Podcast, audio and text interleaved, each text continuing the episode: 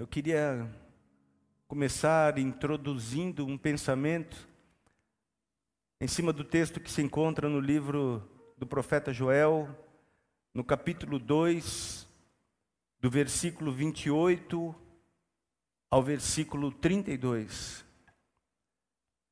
O livro de Joel é tremendo, é fantástico, e esse capítulo 2, de uma forma especial, é muito forte, mas a partir do versículo 28 ao 32 está escrito assim: E acontecerá, depois que derramarei o meu espírito sobre toda a carne, vossos filhos e vossas filhas profetizarão, vossos velhos sonharão, e vossos jovens terão visões. Até sobre os servos e sobre as servas derramarei o meu espírito naqueles dias. Mostrarei prodígios no céu e na terra, sangue, fogo e colunas de fumaça. Aleluia.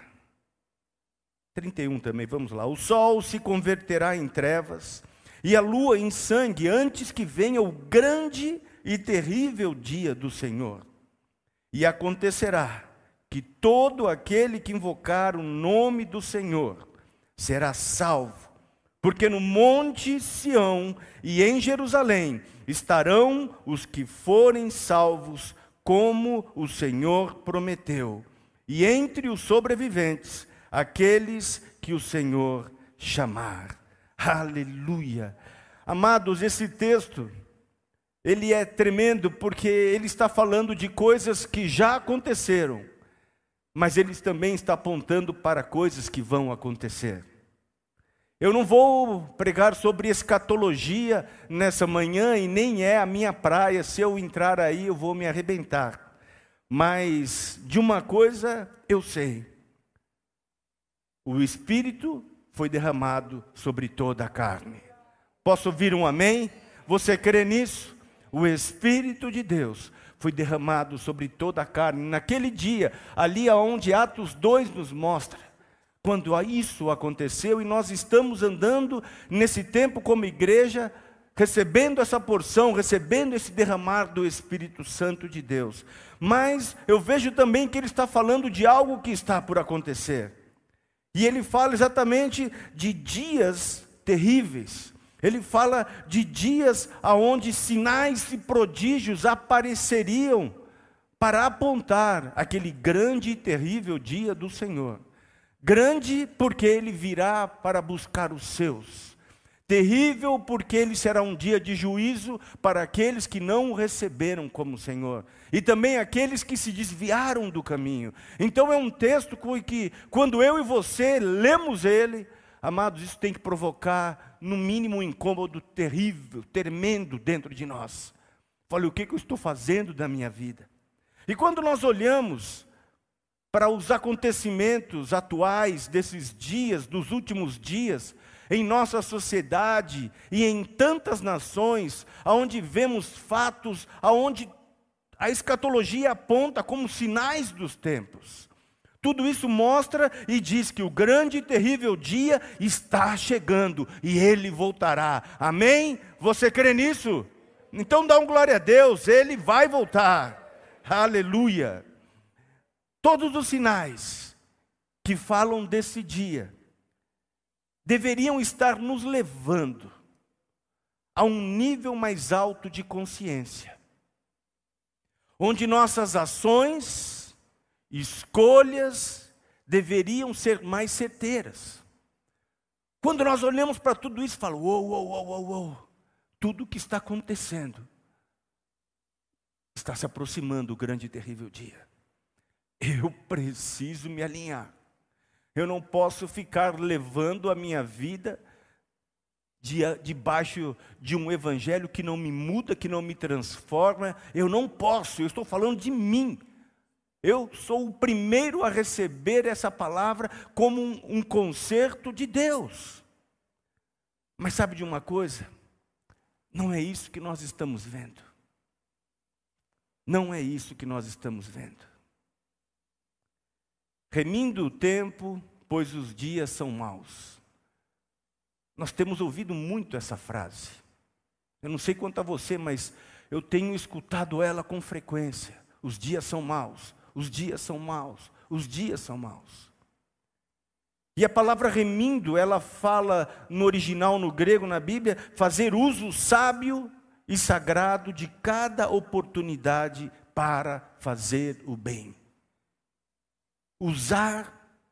Fazer uso sábio e sagrado de cada oportunidade para fazer o bem, remindo o tempo, pois os dias são maus. Eu queria entrar agora no texto de Efésios, eu queria que você me acompanhasse através da sua Bíblia ou do telão, Efésios capítulo 5, do versículo 15 ao 21. É um texto que nos traz de uma forma tão prática, de que maneira eu e você podemos entrar nesse alinhamento, nesse ajuste. Versículo 15 do capítulo 5 de Efésios começa assim: portanto, vede prudentemente como andais. Olha aí. Não como necios, como tolos, e sim como sábios, remindo o tempo, porque os dias são maus.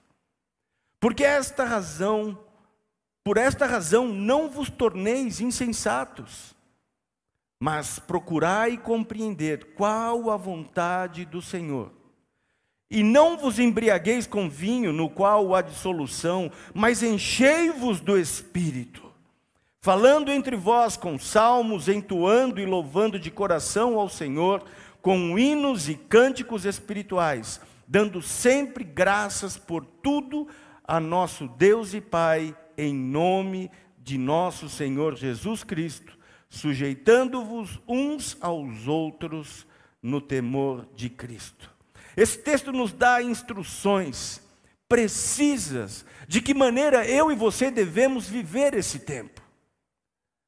É um manual, e a Bíblia é exatamente isso, e por isso eu e você precisamos nos voltar a ela diariamente, porque ela sempre tem algo para falar, para mim e para você.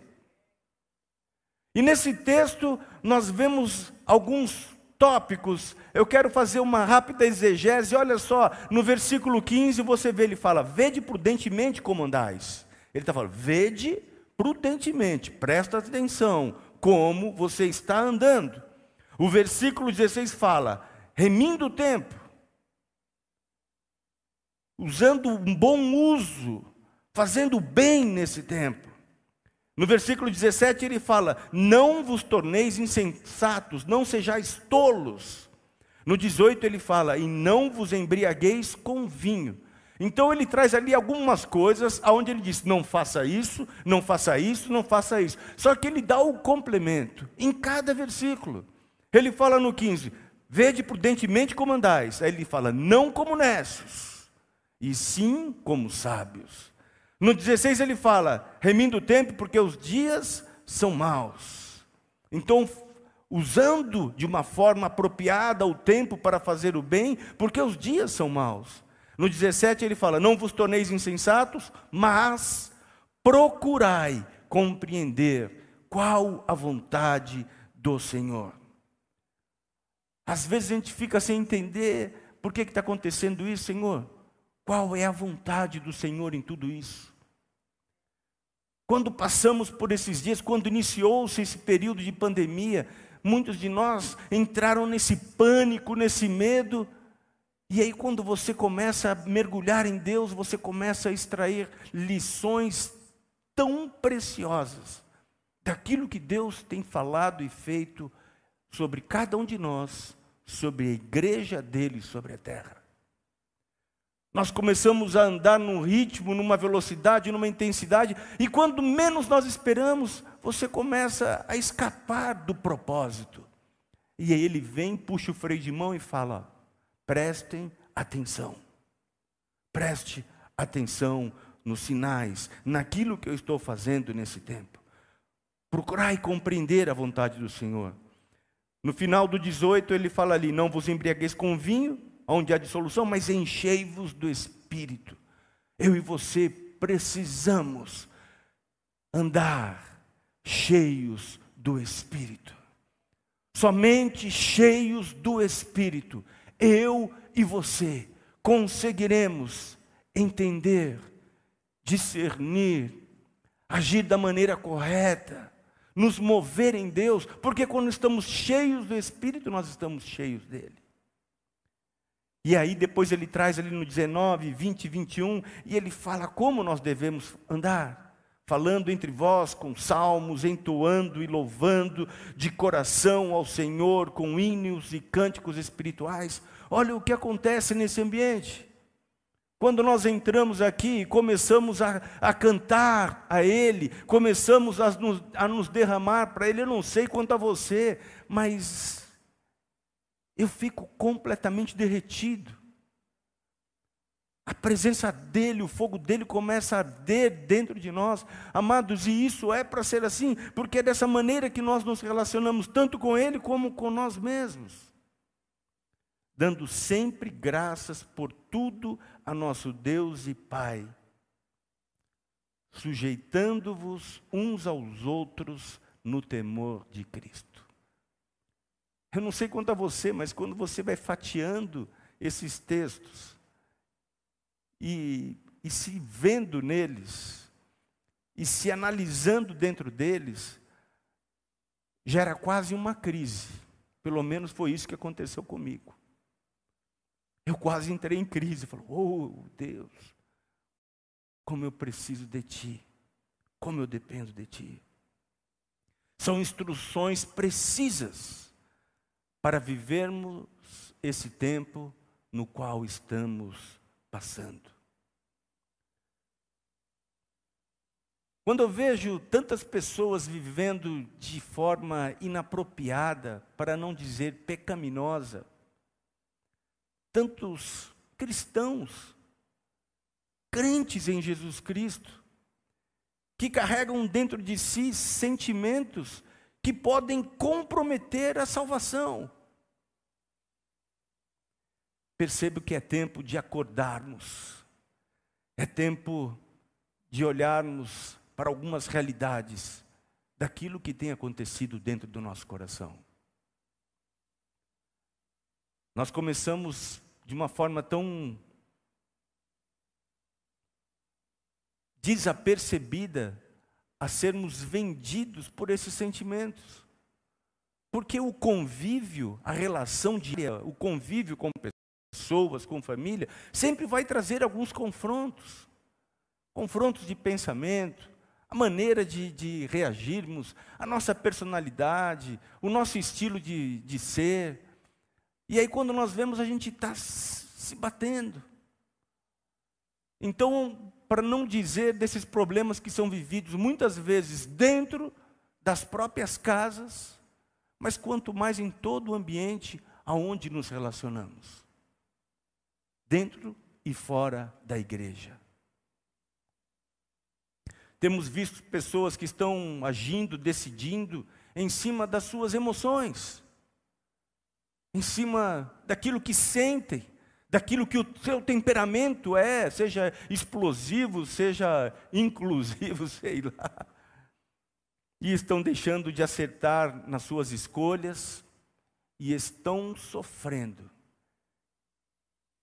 severas consequências, que poderão ser bem piores quando o grande dia chegar.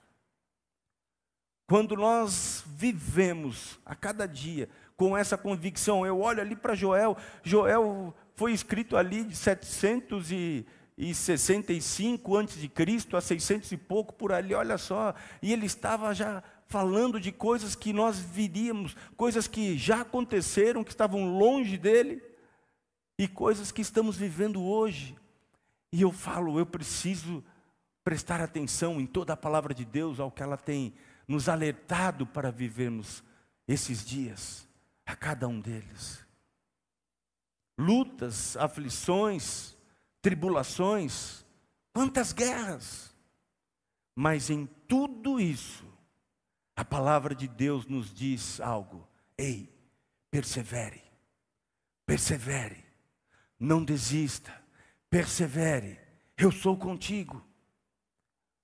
Nós não passamos por lutas, aflições, tribulações e saímos dela pior. Pode até doer, mas a palavra nos assegura de que nós seríamos abençoados.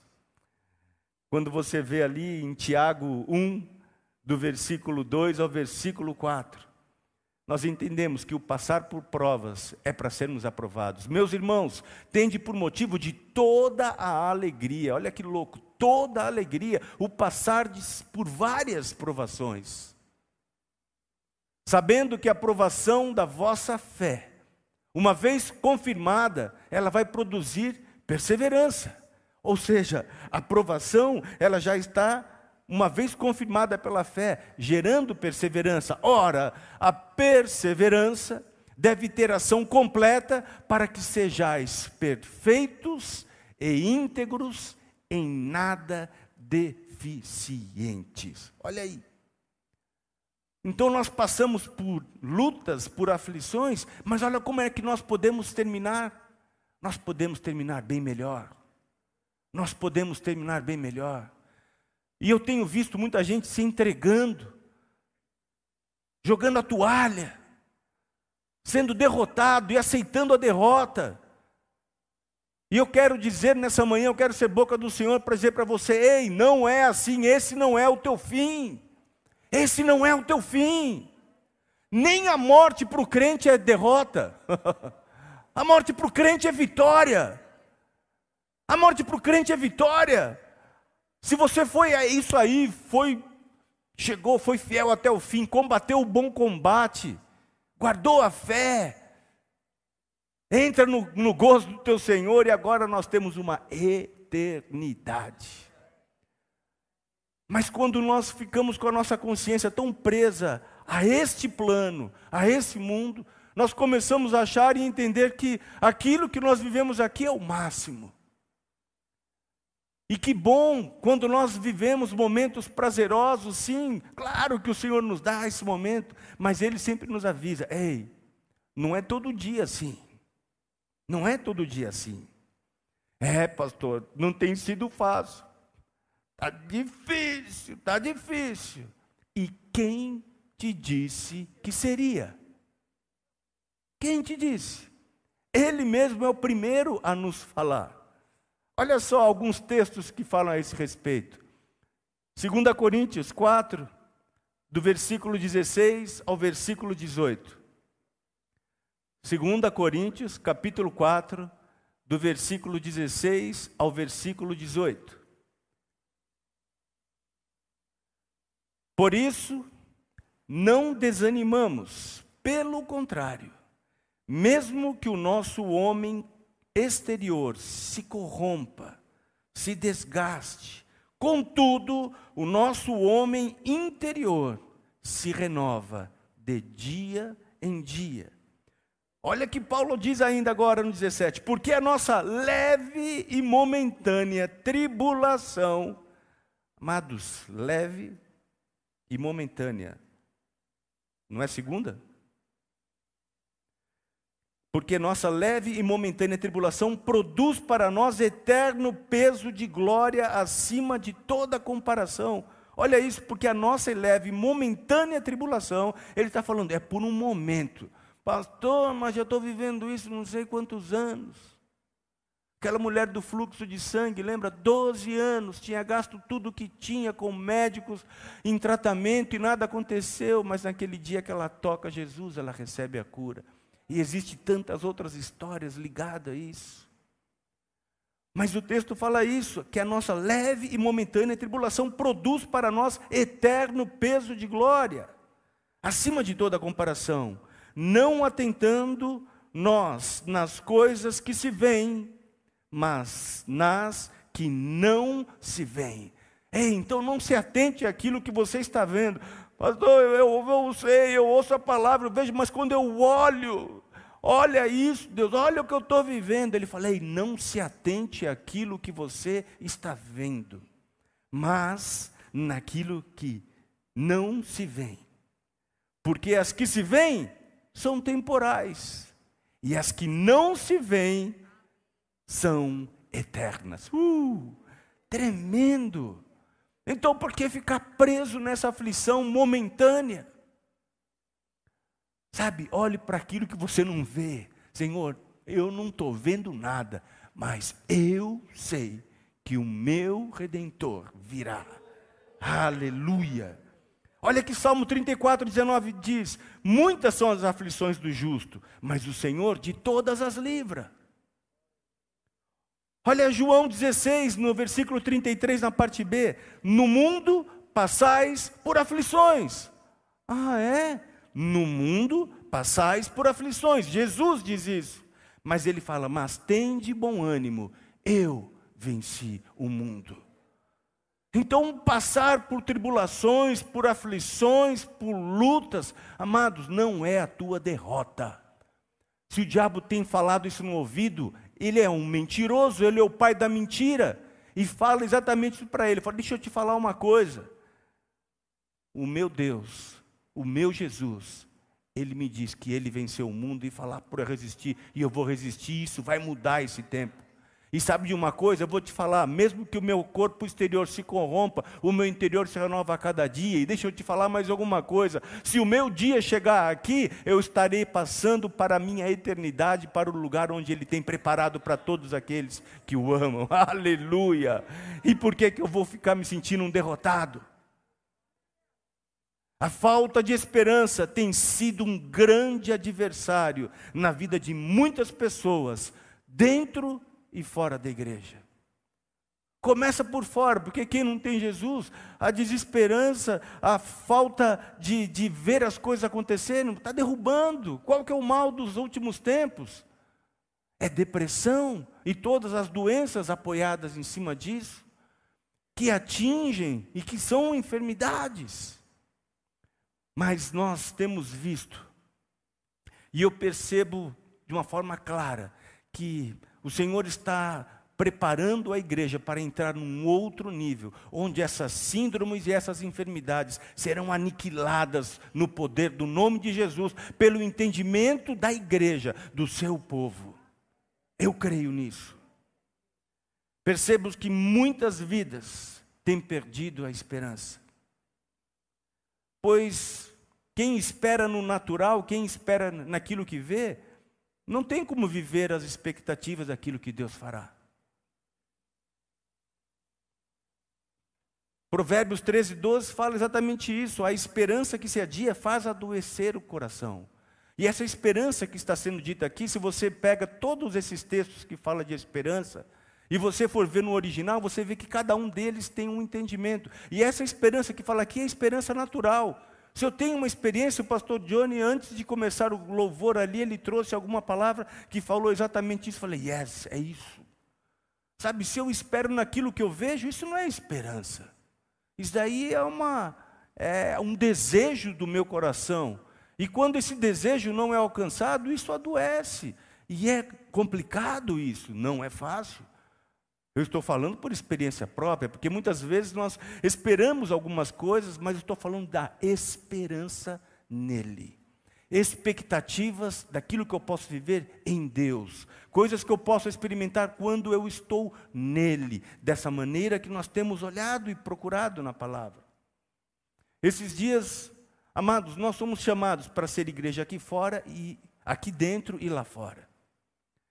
E você não pode desperdiçar oportunidades que Deus te dá. Não pode.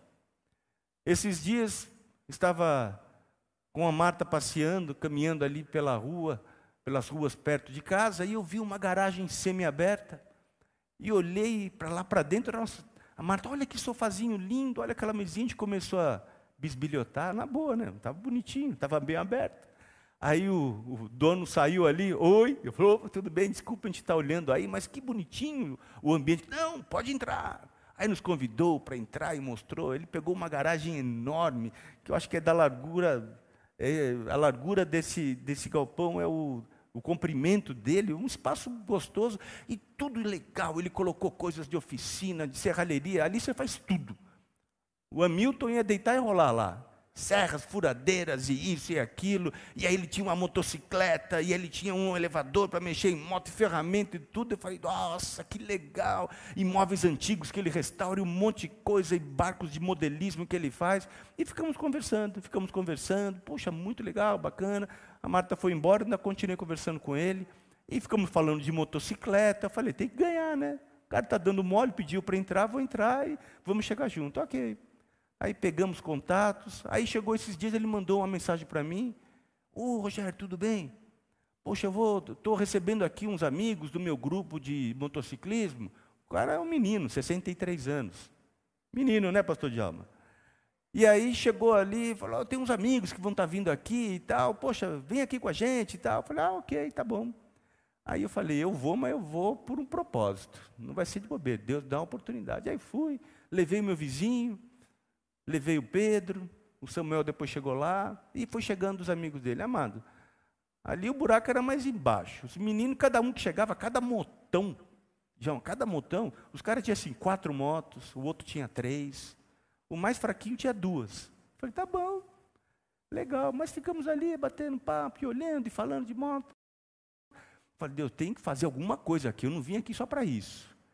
Aí daqui a pouco, conversando com ele, falando algumas coisas, ele começou a abrir. Falando de trabalho, de negócio, daí ele chegou e falou, acabei de sair de uma depressão terrível, não conseguia sair da cama. Trabalhava com o computador no chão, uma vontade de morrer. Falei, aí peguei o gancho, entrei nele. E aí eu começo a olhar para essas coisas e falo, quantas oportunidades que Deus tem dado para cada um de vocês aqui. Como a gente precisa estar atento, pessoas que estão sem esperança. Ah, eu tive o primeiro casamento, não deu certo, tive o segundo, não deu certo, mas ela é minha melhor amiga. Aí você vê uma pessoa que já tentou 2 casamentos, que não deu certo, que está sozinha, que tem trabalho, que tem uma estrutura, que tem coisas, mas nada. A minha alegria é isso, receber os amigos aqui. Eu falei, meu amado, isso é a tua alegria. Você está muito abaixo do que aquilo que você pode viver e experimentar. Agora eu estou falando de alguém que não conhece Jesus. Só que eu vejo essa realidade com muitos que conhecem a Jesus. Então, como nós precisamos entender algumas coisas que são tremendamente poderosas para que essas situações se mudem. Olha o que diz Romanos capítulo 8. Romanos capítulo 8, versículo 24 e versículo 25. Porque na esperança fomos salvos. Ora, a esperança que se vê não é esperança, pois o que alguém vê, como espera? Mas se esperamos o que não vemos, com paciência aguardamos. Oh. Você viu a diferença? Se eu espero, né, em alguma coisa que eu vejo, isso não é esperança. Mas se esperamos o que não vejo, com paciência aguardamos. Aí eu não adoeço o coração. Senhor, eu estou esperando, eu sei que virá, o meu socorro virá, eu sei que alguma coisa o Senhor vai fazer, de algum jeito essa situação vai mudar, então eu espero no Senhor, eu confio no Senhor, em Ti eu espero todos os dias da minha vida. O tema dessa mensagem é a minha esperança. A minha esperança. Quando eu olho para tantos quadros rotineiros na nossa vida, e alguns de nós que já têm experimentado mais nesse quadro, aqueles que são DNA, data de nascimento antiga, já têm uma boa caminhada. E essa caminhada traz muitas vivências. Mas quando você vai vendo situações que você viveu, aonde você aplicou a sabedoria do que a palavra de Deus nos instrui, eu tenho certeza que você extraiu grande aprendizado. Agora, quando você tem uma vivência, mas em todas as As situações que você passou de luta, de aflição, se você não aplicou um princípio verdadeiro, se você não aplicou aquilo que a palavra instrui, eu creio que você sofreu mais do que era para ter sofrido. Então, nessa manhã existe algo da palavra de Deus que fala: a minha esperança está nele. A minha esperança está somente nele. Ah, pastor, eu confiei. Aquela pessoa era amigo meu de infância e a gente fez e a gente se encontrou e construímos um negócio onde eu esperei que fosse dar certo. Isso não era experiência, era uma expectativa sua de algo que você quis. Mas quando a esperança é a expectativa em Deus, daquilo que Ele fará, daquilo que Ele pode fazer, muda completamente a figura das coisas. Aí nós podemos começar a viver algumas coisas que realmente vão transformar as nossas vidas e de tantas outras pessoas.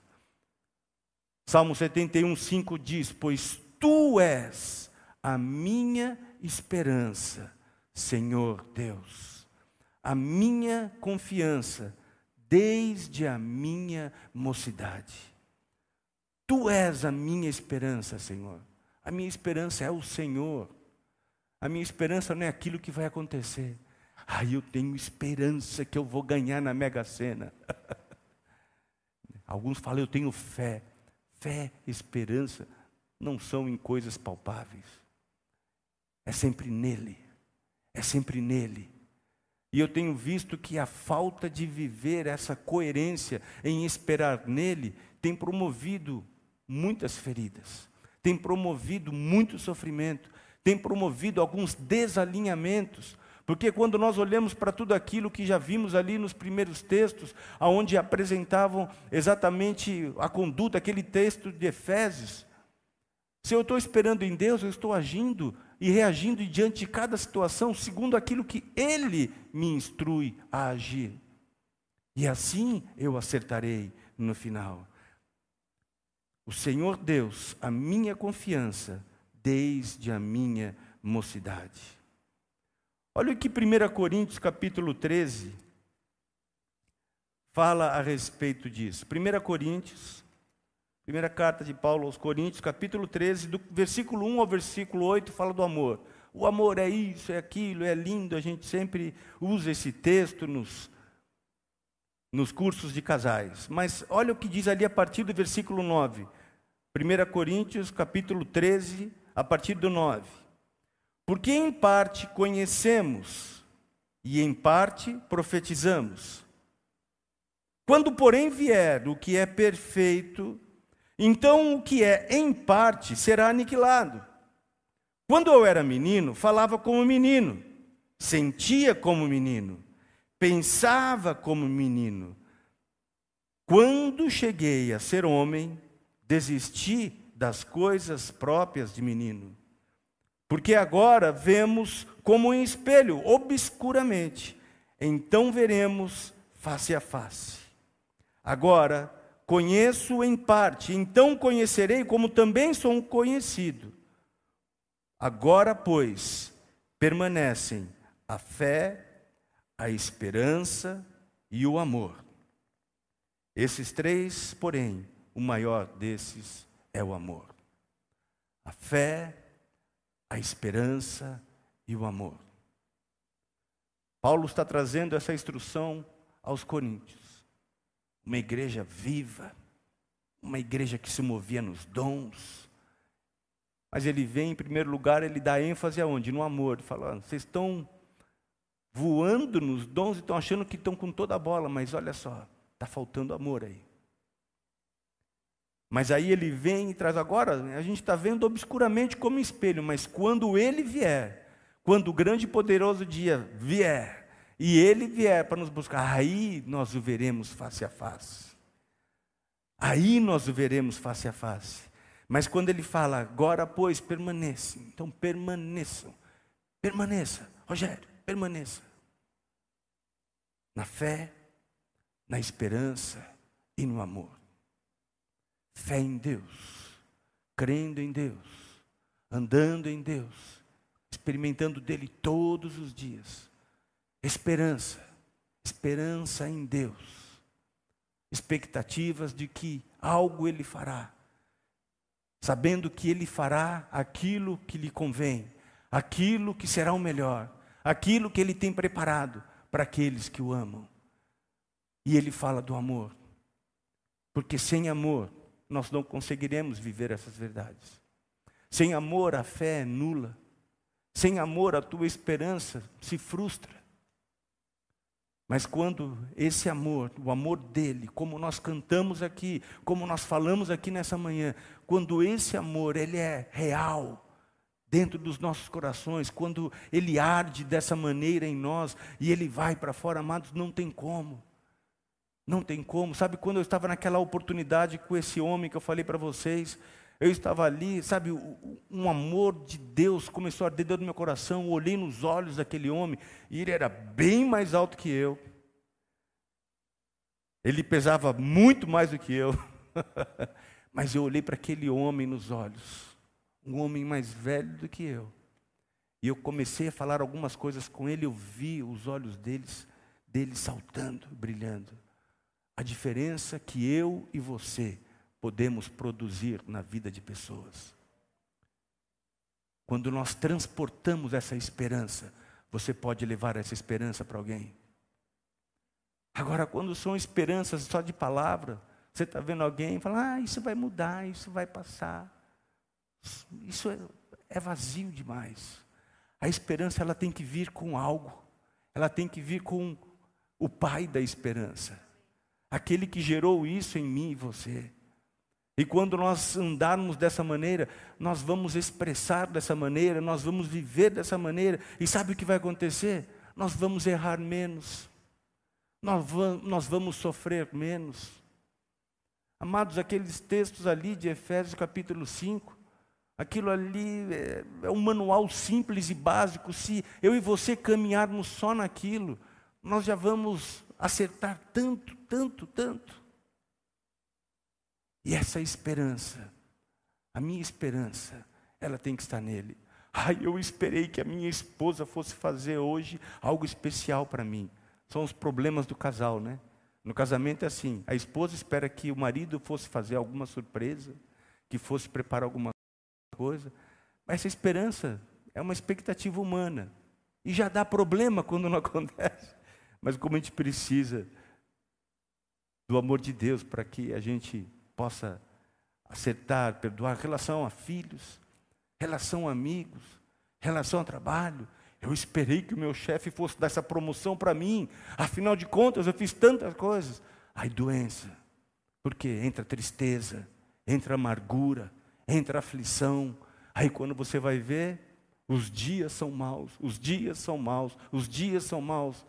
E ficamos dentro de um buraco, não conseguimos sair desse buraco, não conseguimos viver as verdades e essa alegria daqueles que esperam nele, daqueles que confiam nele, ela fica abafada. E nós estamos aqui nesse tempo, nessa terra, para manifestar essa alegria. Essa é a grande diferença. A gente chega nesses dias aonde gostaríamos de estar, nós tiramos 550 cadeiras aqui de dentro, não é isso? 550 cadeiras. Eram cadeiras que poderiam estar cheias, nós poderíamos estar com nossas crianças e como nós funcionamos normalmente. Mas sobreveio um mal, sobreveio uma epidemia. E aí, significa a derrota da igreja? Não. Significa que a igreja está aprendendo. Tende por motivo de toda alegria o passardes por provações. Nós estamos sendo provados. Provados. E se nós andarmos em fé, esperando nele, nós seremos aprovados e nós seremos vencedores, manifestaremos isso. Como é que a igreja passou? Ela passou, ela se sustentou. Mas naquele período que vocês não iam na igreja, a gente estava no YouTube. Mas quem não via? A gente estava tentando ligar para as pessoas. Alguma coisa a gente está tentando fazer. Alguma coisa eu e você precisamos fazer. Percebe? Agora o que acontece? O coração humano, o coração do homem é enganoso. A palavra diz que o coração do homem é enganoso. Então, se eu e você deixarmos nos mover pelo nosso coração, pelo nosso intelecto, pelo nosso temperamento, vai dar ruim. Como disse alguém, vai dar ruim. Eu e você estamos aprendendo de que maneira nós podemos nos conduzir nesse tempo. E quando essa palavra saltou, a fé, a esperança e o amor. Amados, a esperança nele. Nossa esperança é o Senhor. Nossa confiança está no Senhor. Em ti, Jesus, somente em ti, Senhor, confiamos e esperamos, somente em ti.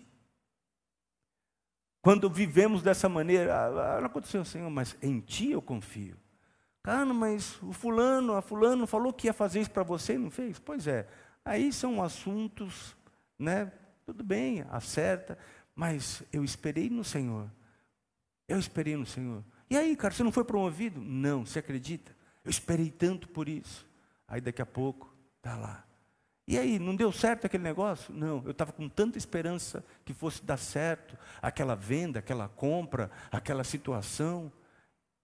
Então você vê, perceba quantas situações que estão ao nosso redor diariamente, tentando roubar a nossa esperança, enfraquecer a nossa fé e diminuir o amor. Mas nós estamos em cima desse tripé. A fé, a esperança e o amor. Mais esse tripé, que são tantos tripés, que nós podemos experimentar em vários níveis da vida cristã. Mas eu vejo que quando estamos sobre esse tripé da fé, da esperança e do amor, nós vamos avançar sem medo. Eu creio nisso. Amém? Você recebe essa palavra? Então, enquanto nossos irmãos estão subindo para nós adorarmos ao Senhor, eu queria ler o último texto com vocês, que se encontra na primeira carta de Paulo aos Coríntios, no capítulo 15, no versículo 58.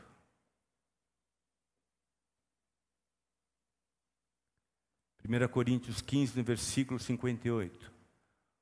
Portanto, meus amados irmãos, sedes firmes, inabaláveis e sempre abundantes na obra do Senhor, sabendo que no Senhor, aonde está a nossa esperança? No Senhor, o vosso trabalho não é vão. No Senhor, o nosso trabalho não é em vão.